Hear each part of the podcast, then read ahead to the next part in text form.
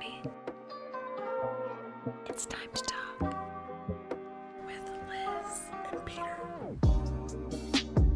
Can you guess what today's topic is? What? We're going to talk about pets. Cool. So, we have two cats Mr. Rihanna, Mrs. Basquiat. Miss, sorry, Miss Basquiat. She's not married. She's not married. And you did not have a lot of pets growing up, right? Right, we had one dog that we kept chained up in the backyard that, like, my dad didn't grow up with pets, mm-hmm. so we weren't raised, like, bringing the dog inside or showing it a lot of affection. And the dog's name was Gaga, because it was the only word I could say. And I know that at some point we, like, drove Gaga away and, like, dropped him off outside of the car and left him. Oh, Jesus Christ. I know. That's the story I remember, but I, I'm being told that we gave him to a family, but I don't remember a family. I don't know. It's kind of messed up. So, yeah, that was my childhood with a pet. Whoa, wait, wait. So, like, some of your siblings have been told that the dog was given to a family. My other two siblings. You were old enough to remember. It was just me. happened.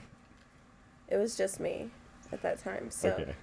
I don't really know. And then we had a cat that, like, scared me and scratched and bit. And then I had a fish, but the cat ate it. So, Dingy. my life with pets has not been that great. So, having these two cats now, how has that changed your experience overall with pets? So I've learned to love pets for the first time in my life. I have a relationship with my cats and I love them and they love me and I'm like their mom and I've never had that before. Like I've never had a pet that loved me before. And one that like cuddles with us and hangs out with us and that we do stuff with and I don't know, I love our cats. Yeah. This is very different than your experience. Yeah, we uh we pretty much always had fish from when I was a little kid. what? But really? then- yeah.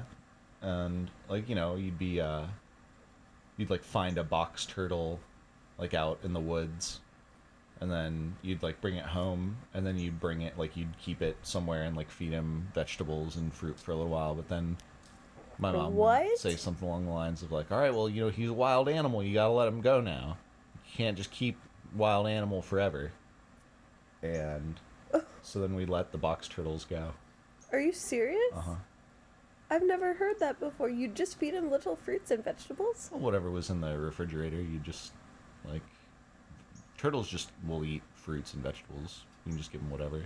So anywho, we'd only hold on to them for a couple days when they were like that, and then we'd let them go. But then when I got to be about seven and eight years old, I had been asking for a cat for a long time, and there was a family in the neighborhood that was trying to get rid of a cat, and so we took it in, and it was only like 16 weeks old, and that was my first cat. And then we got a second one. What was its name?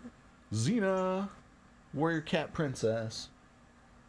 Yeah, and then maybe four years later, we got a little friend, Kit Kat. They mostly fought. And so, fish, turtles, cats. Yeah, love the cats. Love all the animals. What was your relationship with these cats like? With Xena, very deep. You know, that cat ran away, thought it wasn't coming back, thought it had died, came back pregnant, had kittens, all the kittens died, you know. The cat lived a very full life, and I was there for pretty much all of it. And so, the cat pretty much only liked me. Were you best friends? Oh, totally. Yeah, totally best friends. Did she sleep with you? Um, yeah, but mostly just at like the foot of the bed, like touching my feet. Not the way that our cats do now, where they like get right up in your face in the middle of the night, like purring and huffing and like breathing and like, wake you up, Snorting. snorting. Like, got asthma, but I love you, Papa.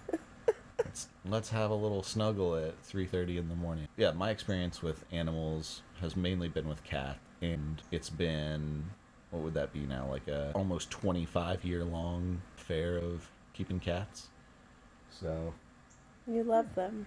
Oh, absolutely, yeah. Mr. Rihanna is my friend, my son.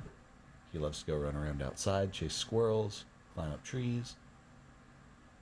Miss Basquiat, very chill, just wants to lay around, get pets. Yeah, we got we got two good cats. Yeah. You're lucky to live in a house with two good cats. Yeah. I'm lucky to live in a house with you too. Yeah. Imagine if you lived in a house where, say, Xena was running around and she would attack you. Full claws, teeth. Teeth? Oh, yeah. I still have a, a scar on my calf right there. And you can see, I mean, it's just like a little, like, discolored blob now, but back in the day, you could really make out that it was fangs. Like, puncture wound. So she was like, She's just scared. The family that had her before us was not the best. And if early on in life you're socialized as uh, in a negative way, then in a sense, it, you never undo those types of it's things. like her nervous system response yeah. She's like, what is to it? fear, danger. Fight, flight, freeze. Better watch out. You're getting close to talking about polyvagal theory.